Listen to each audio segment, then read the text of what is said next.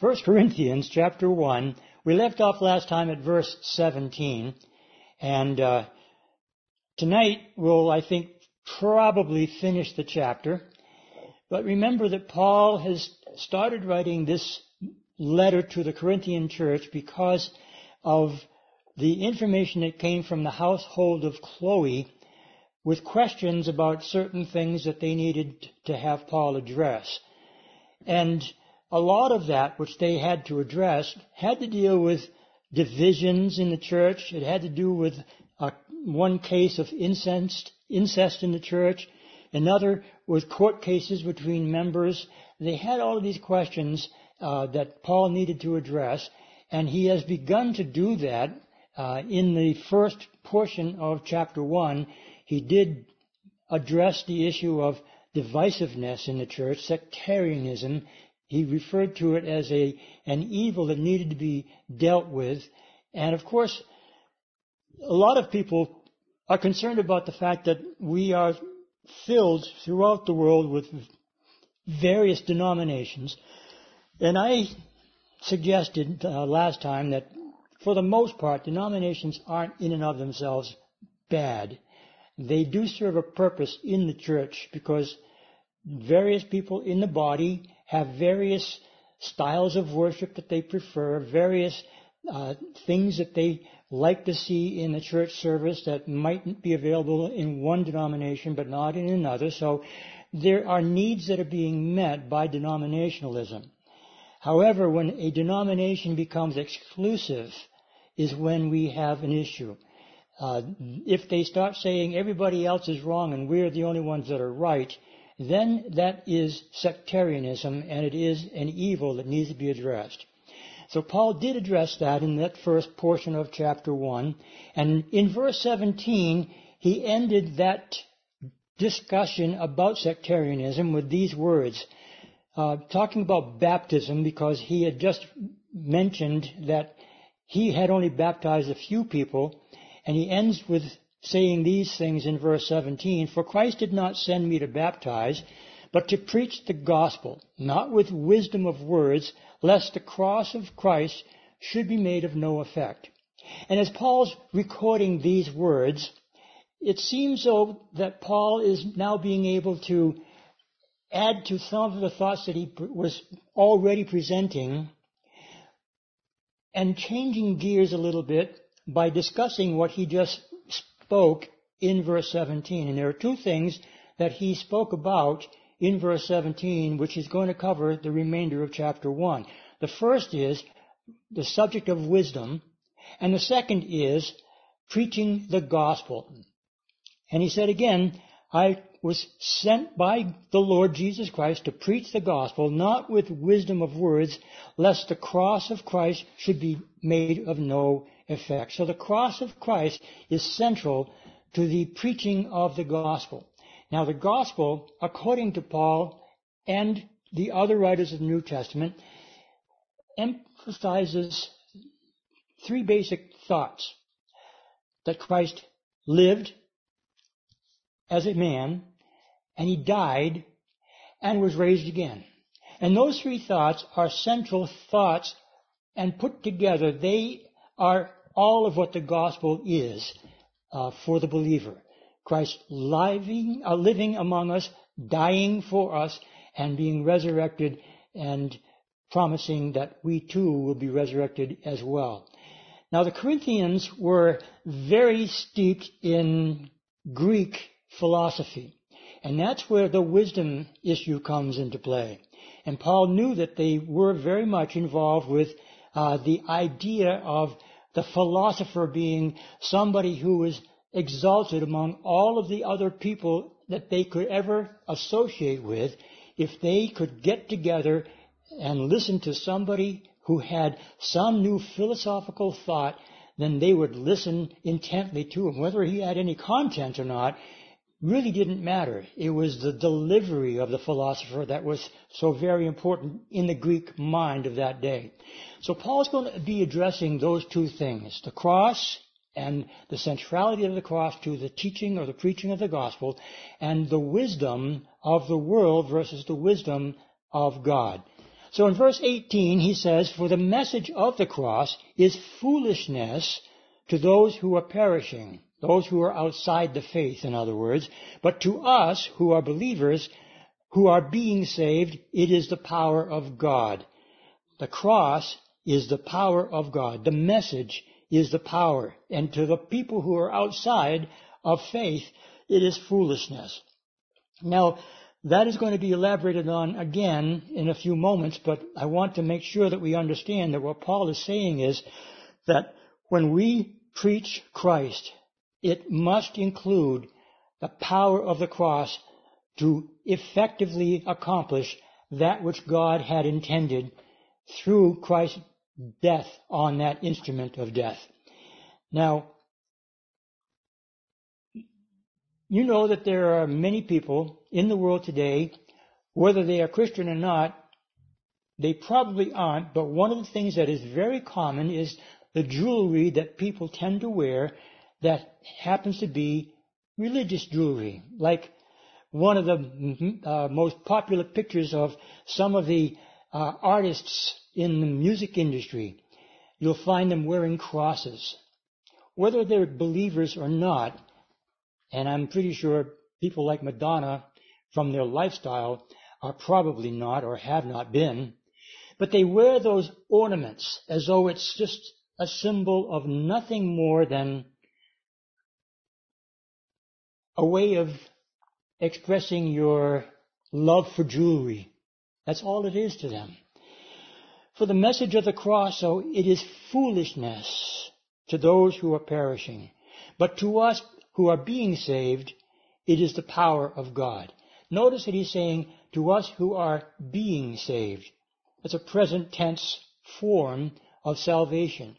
Now, when you go through the Word of God in the New Testament, salvation is expressed in the past tense. You are, have been saved, and you are being saved as it is recorded here, and you will be saved elsewhere in the scripture it is mentioned as well. So there's a process of salvation. And I like the way some have put it that when in the past tense it refers to you have been saved from the, the power of sin. You are being saved, or rather you have been saved from the penalty of sin. You are being saved from the power of sin, and you will be saved from the presence of sin. I think all three of those are very accurate understandings of what Paul and the other gospel writers are conveying when they convey this idea of salvation in various tenses of past, present, and future. But here he's saying, for us who are being saved, the message of the cross is the power of God. Let us keep in mind that there is power in the cross of Christ. Remember, Paul tells us elsewhere that on the cross, it was by the cross that the cross put Satan to an open shame.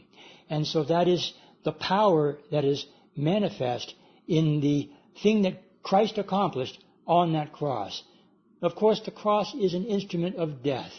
I suppose in today's vernacular, if it had been written uh, with regard to a Savior who would have come today and was condemned to death, he probably would have been condemned to death by execution in a, an electric chair or by chemical uh, injection, uh, you know, or some other means. But that's the idea of the cross. It's it's a not a symbol of beauty of jewelry. It's a symbol of death, and there's power in that symbol. And Paul is emphasizing that because he goes on in verse 19. It says, "For it is written, I will destroy the wisdom of the wise and bring to nothing the understanding of the prudent or clever." In some of your translations. I will destroy the wisdom of the wise. Now, again, the Corinthians, being a Greek culture in Jesus' day, in Paul's day, considered the Greek philosophers to be filled with wisdom. And Paul is now addressing that. He's saying the wisdom of the wise will be destroyed because that wisdom is contrary to the wisdom of God. And he explains in the next several verses. In verse 20, he says, Where is the wise? Where is the scribe? Where is the disputer or debater of this age? Has not God made foolish the wisdom of this world? In other words, there were those who would go around from town to town and speaking to large crowds and receiving pay from the people who listened to them if they were any good at their oratory skills, but they were considered to be wise in their ability to debate others on issues. They were considered to be uh, those who were prolific writers. They were considered to be men and women who were very, very highly esteemed when they were able to convey whatever they were trying to convey in a way that was causing the people to go, wow, listen to this guy speak. Well, that's the wisdom of the world, and Paul is addressing that again and saying that it is foolishness as far as God is concerned. God has made foolish the wisdom of this world. Verse 21 says, For since in the wisdom of God the world through wisdom did not know God, it pleased God through the foolishness of the message preached to save those who believe. Again, Paul is pronouncing this simple truth. The wisdom of God is by far superior to the wisdom of the world. And the world through wisdom did not know God. Remember, it was in the city of Athens that Paul saw the statue that was made to the God who is the unknown God. He revealed that God to the Athenians, but most of them did not pay any attention to it because they trusted in their own wisdom and they considered the wisdom of what Paul was speaking to be foolishness because it didn't make any sense. Why would anybody, apparently they thought, consider worshiping somebody who has died? It made no sense to them. It was foolishness. But he goes on to say in verse 22, for Jews request a sign and Greeks seek after wisdom. They would argue, give me the best philosopher and I'll listen to him all day long. But the Jews, on the other hand, wanted to see signs. They only would believe if they saw with their eyes something that would convince them of a miraculous supernatural event that God was in this that was being spoken. So remember when Jesus was arguing with the Pharisees, they asked him for a sign. And he said, No sign will be given this evil and adulterous generation except the sign of Jonas. For as Jonas or Jonah was three days and three nights in the belly of the big fish, so shall the Son of Man be three days and three nights in the belly of the earth. And that's the sign, the only sign that Jesus said he would give. Now they were looking for a sign like what Moses gave when he called down manna from heaven. They were looking for bread from heaven, another powerful demonstration that God is indeed with this one who was proclaiming himself to be the Lord of the Sabbath. But he wouldn't give that to them. That was not going to be something that they would receive. It was for the Jews the only way that they would accept that Jesus is the Messiah if he would show them a sign. For the Gentiles, the, G, uh, the Greeks, the only way that they would accept is if you would present to them some worldly wisdom that they could grab onto and accept as being valid in their eyes. It was foolish to think that a dead man could convey anything. And they did not believe in the resurrection. They did not accept the idea of somebody being raised from the dead. It was beyond their ability to reason. And Jesus did indeed raise from the dead. And that's the central aspect of our faith. Paul will tell us later in this letter of 1 Corinthians that if Christ be not raised, then we are of all men most to be pitied. He's going to argue with the Corinthian church that even though there were some who, who still thought that the resurrection could not have possibly happened, Paul is going to take a great deal of time and focus on the resurrection of not only Christ, but of the church as well. And we will get to that in chapter 15, should the Lord tarry. But here he's talking about the foolishness of the idea as far as the Greeks were concerned, that Jesus was indeed the Savior of the world. the one who could come and die on a cross to deliver us from our sins.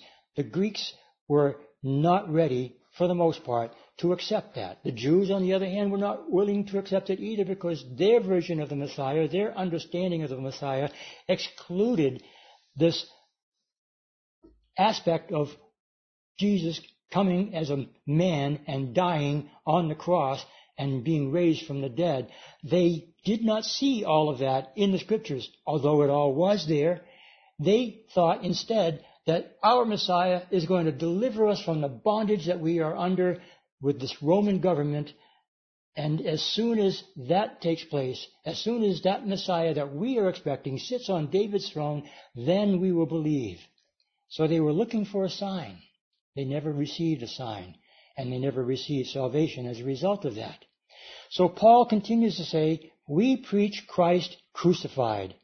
Verse 23, we make no excuses. We preach Christ crucified. To the Jews a stumbling block, to the Greeks foolishness. But, verse 24 says, to those who are called, remember he spoke to the Corinthian church in his introduction, to the called of God. And he's saying to those of us who are called, that's you and I, we are called by God, to those who are called, both Jews and Greeks, it doesn't make any difference if you were a Jew and believed in Jesus Christ and the death, burial, and resurrection and forgiveness of sins, you are called of God and you are no longer just a Jew, you are a child of God. And your Jewishness does not interfere with your Christ-likeness. And same way with the Greeks. If you were a Gentile, a Greek in this translation, because you have accepted Christ as your Lord and Savior and asked for forgiveness of your sins and recognized that He was indeed the one who came, died, and was buried and rose again, then your belief in that power of God to raise Him up from the dead, to prove His acceptance of the work that Christ had done on the cross, then you are saved.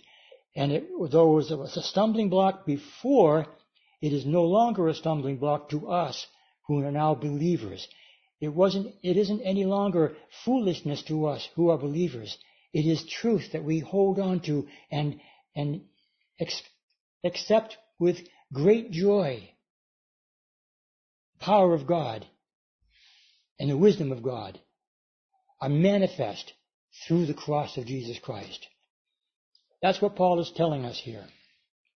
Verse 25 says, continuing, because the foolishness of God is wiser than men, and the weakness of God is stronger than men. Now that's kind of a, a rhetorical statement that he's making.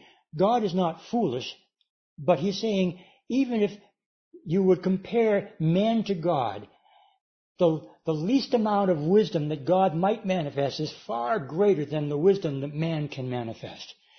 And the weakness in terms of power, that the least amount of power that God would manifest is far greater than any power that man can produce. So these things Paul is saying to make sure the Corinthian church understands that the message of the cross is again central to this whole concept of salvation that is being offered to both Jews and Gentiles. Continuing on in verse 26, he says, For you see your calling, brethren, that not many wise, according to the flesh, not many mighty, not many noble are called. But God has chosen the foolish things of the world to put to shame the wise. And God has chosen the weak things of the world to put the things to shame which are mighty. And the base things of the world and the things which are despised God has chosen, and the things which are not, to bring to nothing the things that are. So these three verses talk a great deal really about the way that many people think it ought to be. If you're going to have a religion that people are going to follow, they would argue, you've got to have men and or women who are wise in their understanding of things. Men and women who are noble, men and women who are mighty, men in particular, strong and valorous and, and uh, able to defend the weaker. He, he's saying here, but God has chosen. He mentions this three times. God has chosen the foolish things to confound the wise. Isn't that wonderful? I'm glad.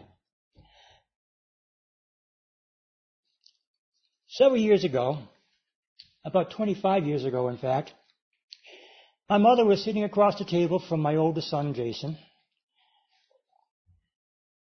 And my mother asked him a question. Jason, are you as smart as your father is? Now, I was told that later after the fact. I didn't hear it, so I can only believe that it was as it was conveyed to me. And it seems to me that my mom thought I was pretty smart, apparently. She wanted to know if my son Jason was as smart as I am. Jason's answer was remarkable. Jason said, Yeah, I'm smarter than he is, but I'm not as wise. Well, that was 25 years ago. And it may have been partly true that I had greater wisdom then than he did at that time, but I don't think it's the case now. Wisdom comes when you request it. Wisdom in the Word of God over and over and over again, especially in the Psalms, is a condition, a character that the Word of God completely encourages always for the individual to seek after. It's not something that is hidden from the believer. If you are a called of God child, if you are born again, if you are redeemed by the blood of the Lamb, if you are a new creation in Christ, if you are an overcomer, if you are more than a conqueror, if you are a son or daughter of the Most High God, you can ask for wisdom. Remember when Solomon took the throne, he asked God for understanding and wisdom. And God said, because you have asked for this instead of riches, I will give you that which you have asked and riches also. Well, we have great riches in Christ Jesus. Great blessings that are ours. An inheritance that is unbelievable, that is ours and will be shown to us in that day. And we will see the wonderful goodness of our God who has bestowed upon us great gifts, abundant life, and everything that we could ever imagine, or and more, is ours because we are His. Sons and daughters, adopted into the family. And that's a great promise. But we can get wisdom now, in the present. We can ask for it, and He gives it abundantly. The wisdom that God wants to give is not worldly wisdom. I often like to refer to 2 Corinthians chapter 7 when I discuss the worldly wisdom versus godly wisdom. And it's also true that in that section he talks about repentance, worldly sorrow versus godly sorrow. And the idea is that worldly sorrow cannot lead one to repentance. Godly sorrow does. And in the same vein, worldly wisdom cannot lead us to truth, but godly wisdom does. And we want to seek truth. And in order to receive truth, we have to read His Word. Jesus said in His prayer that He prayed in John chapter 17, praying to His Father, He said, Lord God, let your Word sanctify them. Your Word is truth. So the Word of truth has a sanctifying means by which God can manifest His truth in our hearts, in our lives. David had written, Thy word, O Lord, I've hidden in my heart that I might not sin against you. That's wisdom. David told Solomon to seek wisdom, and Solomon did indeed seek wisdom. David sought the wisdom of God. He spoke wonderfully about wisdom in both Psalms and, and, and, some of the other things that we have recorded in 2 Samuel and 1 Kings that David had spoke with regard to wisdom. David knew that God willingly gives wisdom to all who would ask of it. But it's never to be confused with worldly wisdom. Worldly wisdom excludes God. Worldly wisdom tries to define things from the knowledge that we do have in a way that excludes a creator. And you know that that worldly religious wisdom is in the end going to fail miserably.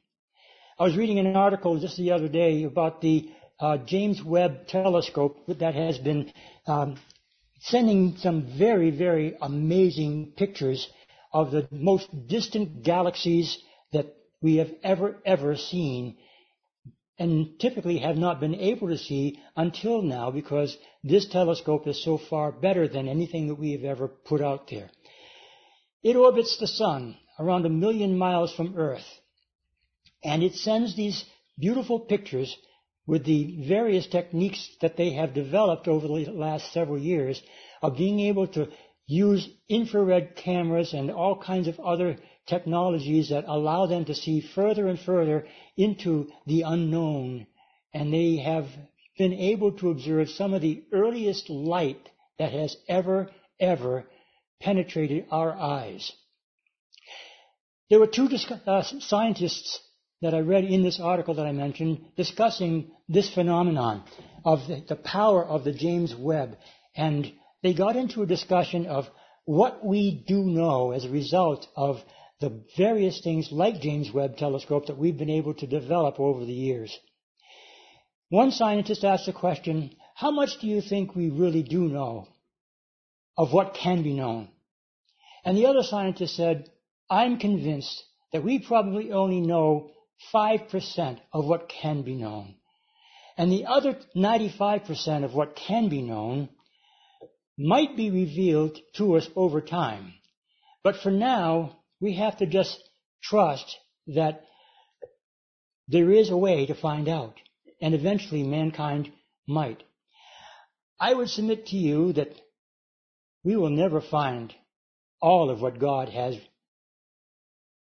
done he has revealed a very small portion of all that he has done and all that he will do. But what he has revealed has been revealed in his word. And his word tells us all that we need to know about God to understand that what the scientists cannot see, God is very much aware of. In fact, the scientists that I mentioned were talking about the fact that they just didn't understand what was holding it all together still. They know about dark matter. They assume things about dark energy, but they also know that every five years or so, their understanding changes based on new information. And they're still scratching their heads as to what is the ultimate cause of the universe existing and what is holding it all together. You know, whether you've heard of the gluon as a particle that they believe must exist, although they've never been able to see it, because that gluon would be necessary to have an offsetting power to hold the electrons and the protons or together without, you know, separating apart. The Word of God is simple. And it tells us, in simplicity, Jesus holds it all together by the power or the word of his power. Jesus holds it together. And Peter tells us that there's coming a day when he's going to release all that energy and the heavens will be burnt like a, a, a, in fervent heat and rolled up like a scroll, John tells us in the book of Revelation. That's the wisdom of God. He knows all things and he has the wisdom to do all of those things that he has promised and show everyone who would believe in him all that we need to know to trust in him for tomorrow. We know the past. We know what is present before us now. We cannot know the future. But we know who holds the future. And that should be sufficient for all of us. That's where godly wisdom comes in. Trusting in God's promises, in spite of the fact that we don't have all the answers. So he says, again in verse 26, not many wise according to the flesh, not many mighty, not many noble are called, but God has chosen the foolish things of the world to put to shame the wise, and God has chosen the weak things of the world to put to shame the things which are mighty, and the base things of the world, and things which are despised God has chosen, and the things which are not to bring to nothing the things that are. Which one of those do you fall into? If you were to list yourself among those that he has described here. Are you among the wise, or are you among the foolish that confound the wise? Are you among the chosen? Yes, I hope you are. God has chosen you. You are one of those who is weak. Are you among the weak or are you one of the mighty? Now he doesn't exclude those descriptives as being within the church in addition to the weak and the foolish and the base. There are very wise men who have believed and women in the Word of God and have been very, very amazing ministers of the gospel. Paul himself was one who did that, and he was considered to be one of the most wise of all the Pharisees in his day. In fact, he was a student of Gamaliel, who was one of the most highly respected rabbis. And it's said in, I think Josephus records this about Paul, that he was so amazingly brilliant and was so wanting to learn that Gamaliel couldn't keep him in books. He couldn't provide enough books for Paul because he devoured them. Paul's desire to know more as a Pharisee was driving him in those early days of his life. Unfortunately, he was against those who were naming the name of Christ, and he was the enemy of the cross for a season until Jesus met with him on the road to Damascus. But Paul was a very intelligent and very wise individual. And God used that wisdom to bring into the church a man who could write so prolifically and so wonderfully able to argue the truth of God's word before Gentiles and Jews alike. We needed men like, and still do need men like Paul but he uses men like you and me, and women like you and me. He uses the weak. He uses the base things of the world. He uses those things. He prefers that. And that's why we're all here. None of us, I don't believe, would be considered to be among those highly esteemed. In fact, the Bible tells us simply this. We should never allow ourselves to think of ourselves more highly than we ought. We need to be humble. We need to be willing to allow others to be above us in authority if that is what God would call us to do. But we also need to know that all of us are one in Christ, male or female, Jew or Gentile, rich or poor. It doesn't make any difference. We are all one in Christ. And we have God's wisdom available to us, every one of us. So if we're weak, He makes us strong. If we lack wisdom, He gives us wisdom. If we are abased, He provides provision for us. Everything that is mentioned in these passages that we've looked at in verses 26 to 28 are simply ways of Paul saying, look, the church is made up of very unlikely people, and because of what God has chosen unlikely people to do, he has made it so that unlikely people can do amazing things for God's glory. And that's what Paul is saying here in these passages. The world wisdom would never ever think that this kind of an organism could exist with so few of those who were worldly wise, worldly mighty, worldly powerful individuals. But God knew better. Finally, in verse 29, he says all of those things in verses 26 through 28 so that no flesh could glory in the presence of God. That's the reason. He doesn't want people who are thinking themselves to be wise because if they do, God doesn't get the glory. God gets the glory only if those who think themselves wise are willing to lay aside all that they thought about themselves and humble themselves before a much wiser God and consider themselves to be lowly in the presence of God. That is how God operates. No flesh can glory in God's presence. And then in verse 30 he says, But of him you are in Christ Jesus, who became for us wisdom from God, and righteousness, and sanctification, and redemption, that as it is written, He who glories, let him glory in the Lord. Paul says in Galatians this, I should not glory in anything save in the cross of Jesus Christ. There is no room for boasting in anybody who is a follower of Christ. I can boast in nothing save in boasting in Christ Jesus my Lord.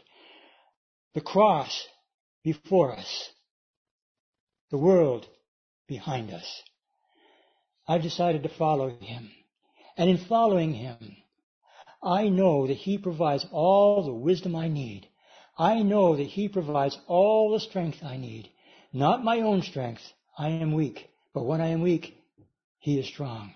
I know that I can be satisfied in the fact that my God provides all my needs according to his riches in glory. The wisdom of the world can never, ever come close to this. And that's what God wants us to remember as we move forward. The cross is where it began. Without the message of the cross, we would have nothing to stand on. But because of the cross, because of the power that God manifest, not only in the death of Christ, but in the raising up of Christ on the third day, those are the things, the gospel message, that allows us to continue faithfully serving the risen Savior and knowing without doubt, knowing without fear, knowing without ever, ever turning back that we're on the right track. Because His righteousness has been given to us by the power of His Holy Spirit. It's not yours, it's His. He imputed His righteousness into our hearts and lives. And the sanctification that we are experiencing. Again, sanctification is a process. Much like what we said about salvation earlier, sanctification also is that same basic idea of a process in our lives as we continue to serve our Lord. We started out being sanctified by the power of the Holy Spirit, and we are being sanctified as we move forward in faith, progressing toward that day when we, will be totally sanctified and glorified and redeemed, because that redemption is the final aspect of who we are in Christ, and it will be in that day when Christ returns that that redemption that has been promised will be at its full. And we will be able then to know as we have been known, to see with our eyes that which we can only see dimly in, as in a mirror through the study of His Word. But in the study of His Word, we can indeed know that our God provides all that we need in every aspect of our lives to continue serving Him. It is His Spirit who enables us, who teaches us, who guides us, who comforts us. It is His Spirit who draws all men to Himself. It is His Spirit who convicts men of right, sin and righteousness and judgment.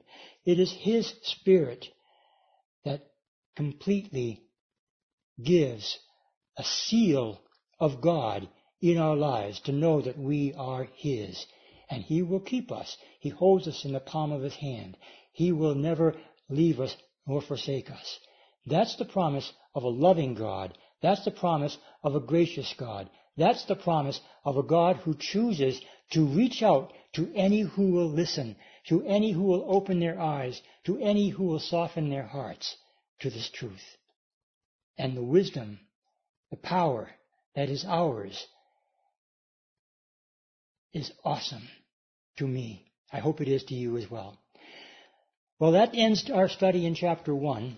Paul's going to continue talking about some of this in the second chapter, and then he's going to move on to some of the very unfortunate things that are happening within the church at Corinth. Keep in mind that Corinth was kind of what you would call a carnal church. In other words, they really didn't have a lot of good things going for them. Just like some of the churches that Jesus addressed in letters in the book of Revelation, Corinth had its issues, but they also had its strengths. They also had some very, very good people who were faithful men and women in that church. And the church was going to continue for as long as God would allow it, if they would continue in that faith that God had poured out by His Spirit among them. And so it is with us. We also must realize that we must rely on the Spirit of God daily. And I pray for revival in the church that the Spirit of God would move among us in a way that would glorify God through us as we shine the light brightly in this dark world in which we live. May it be so in Jesus' name from now until the day that he returns for us. Amen. Grace and peace.